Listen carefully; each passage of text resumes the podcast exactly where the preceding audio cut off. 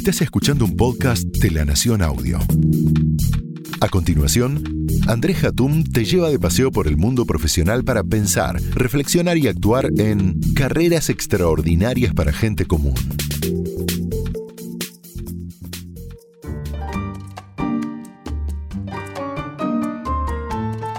En el año 2002, volví a la Argentina luego de hacer un doctorado en Inglaterra y continuar trabajando en una institución educativa que era líder en ese momento en el país. Yo venía con una gran energía, esa energía que da el vivir afuera, la generación de nuevos proyectos, ser hasta más creativo. También había aprendido el valor de focalizarme en el trabajo que uno hace para que salga bien. En los años que estuve en Inglaterra, pude darme cuenta dónde estaba mi vocación, definitivamente en la docencia y en la escritura. Con el tiempo comencé a sentirme incómodo porque en ese trabajo me pedían tomar responsabilidades que yo no quería encarar y que consideraba que me desenfocaba de lo que era importante para mi carrera. Me exigían calidad en todo lo que hacíamos, como a cualquiera de ustedes seguramente, pero también una gran carga de tareas directivas dentro de la institución. Cantidad y calidad nunca se llevan bien si no hay prioridades claras. Pasaron algunos años y mi incomodidad iba en aumento, así como el estrés que tenía. Lo que también creció fue mi mal carácter frente a la autoridad de la organización. Me sentía fragmentado entre lo que yo quería hacer, la docencia y la investigación, y lo que me obligaban a hacer, tomar roles directivos dentro de la institución. Dos cosas me pasaron que hicieron o que me hicieron reflexionar sobre el trabajo y para qué trabajamos. Un día llamaron a todos los profesores investigadores, aquellos que teníamos un doctorado, investigábamos y publicábamos. Éramos los más jóvenes de la institución. Todo ese grupo de profesores teníamos un plan especial de compensación para poder destinar más tiempo a la investigación y por ende nutrir a la organización con nuevas ideas. Nuestras publicaciones eran de vital importancia para poder figurar en los rankings internacionales. No publicabas, no existías. Todos los profesores fueron recibidos por tres miembros del Consejo de Dirección para anunciarles una rebaja salarial del 7%. A mí no me recibieron. Me llevaron a otra sala donde me esperaban dos miembros de dicho comité, entre ellos la máxima autoridad, el decano. Andrés, te invitamos especialmente a hablar con nosotros para comentarte que vamos a reducirte el sueldo un 23%. Creo que me empecé a reír. Igualmente estaba medio sedado con un ribotril y no sé si clonazepam, algo había tomado. Linda invitación me hicieron. Ya no escuché más. No pude hacerlo. Según mis interlocutores, mi caso era especial porque yo era el más senior, le hace viejo, de los más jóvenes. Por alguna razón rarísima, no me pregunten, mi corte salarial iba a ser el más importante. Esperamos que entiendas esta decisión que está enmarcada en un nuevo sistema de compensación que estamos implementando, me dijeron. Pero yo no entendía nada. Lo único que quedaba claro es que, a pesar de mi buena performance laboral, desde ese momento era más pobre y que mi compromiso con la institución estaba resquebrajado. Ni hablar de la ilegalidad de la medida que habían tomado. También aprendí algo valioso, el juego del poder. Esta reducción salarial a los más jóvenes había sido, entre otras cosas, una movida de los profesores más viejos que estaban aterrados con ser reemplazados por profesionales mejor formados. Que los jóvenes sufran, y mucho, La otra situación que me sucedió y que también me hizo pensar en el trabajo tiene nuevamente de protagonista a otro decano de la institución, pero años más tarde. Tengo que aclarar, antes de seguir con esta historia, que en la institución donde yo trabajaba la religión era importante, no para mí, pero sí para sus autoridades. Y esos jefes eran personas supuestamente devotas, una devoción, en mi opinión, que rayaba de hipocresía. Ya me habían achicharrado el sueldo y tenía serias dudas de qué iba a ser yo en el futuro. Me llamó el decano.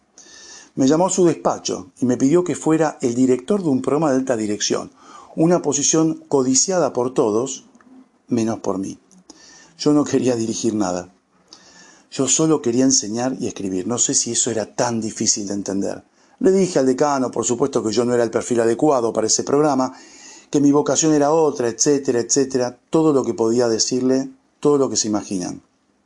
El decano se paró, apoyó las palmas de las manos en el escritorio y me fulminó con su mirada.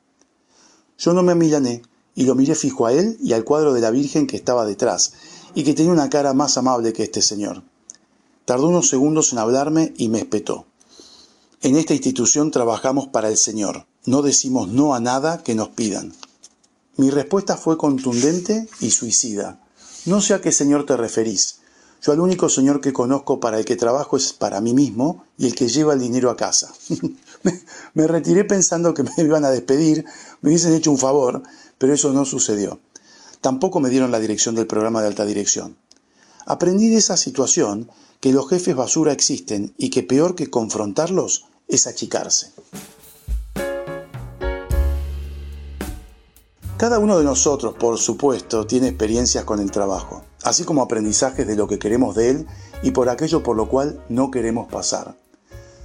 Yo aprendí a lo largo de mi propia experiencia profesional que soy partidario del mérito, que el compromiso puede desaparecer rápidamente por torpezas y estupideces organizacionales y que no se puede vivir escindido y fragmentado entre los valores de la organización y los personales.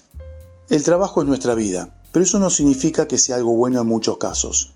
Karl Marx, a quien le debemos la filosofía de uno de los sistemas más autoritarios y nefastos de la historia de la humanidad, el comunismo, consideraba que el trabajo dignifica a la persona. ¿En serio?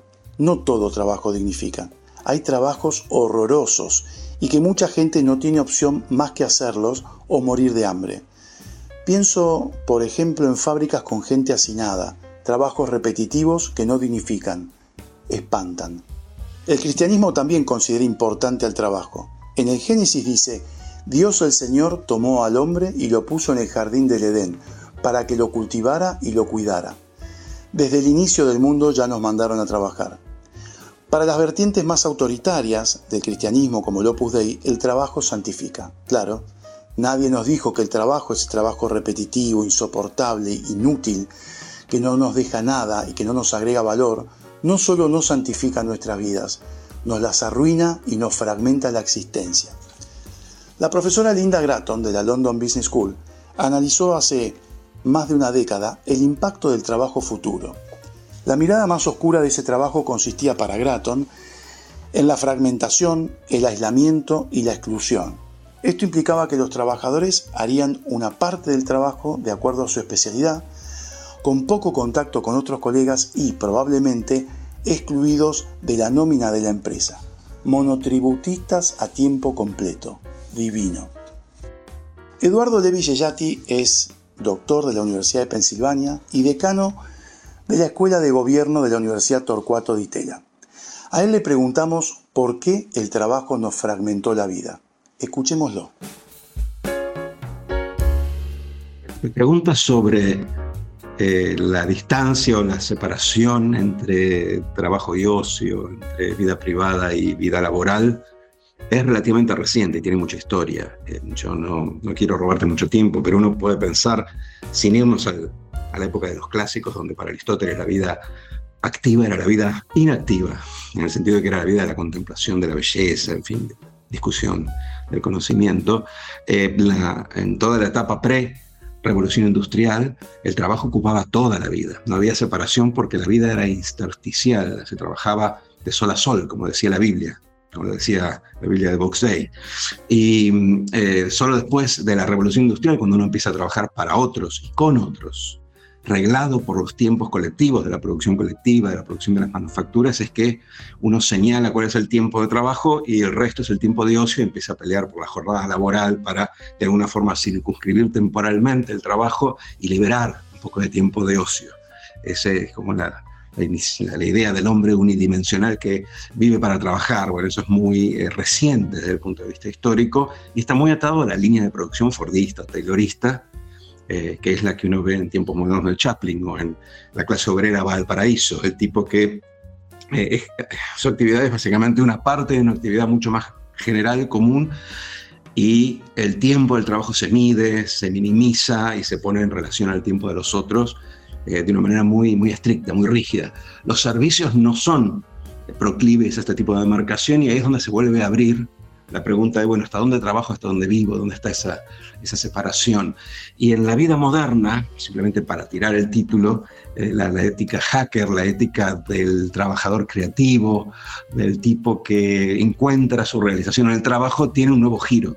Y ahí de vuelta nos ponemos a pensar, bueno, si cuando escribo una reseña en Google o cuando eh, realizo, escribo un blog, estoy trabajando, estoy viviendo el ocio.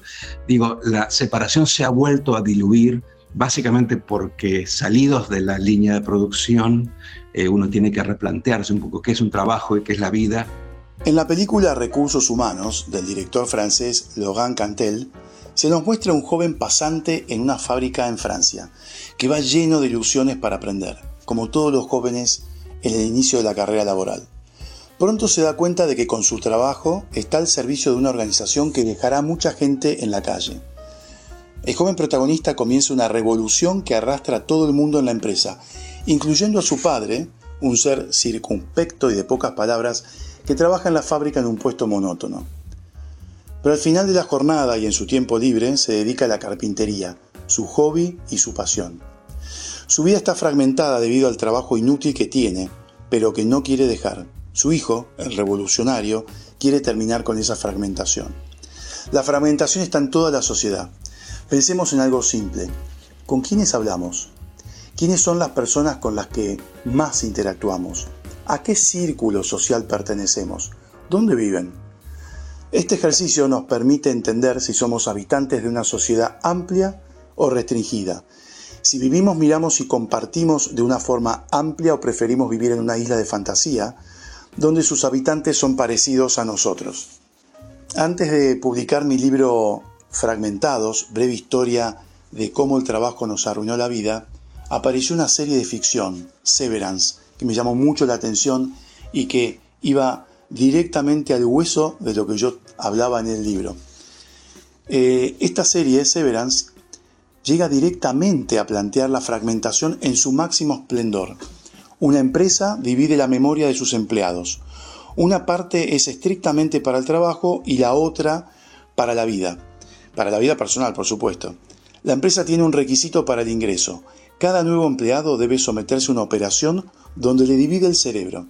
Ahora los recuerdos entre el empleado y la persona quedarán divididos y ninguno sabrá nada del otro. Terrible. ¿Cómo hacer para romper las barreras que nos dividen?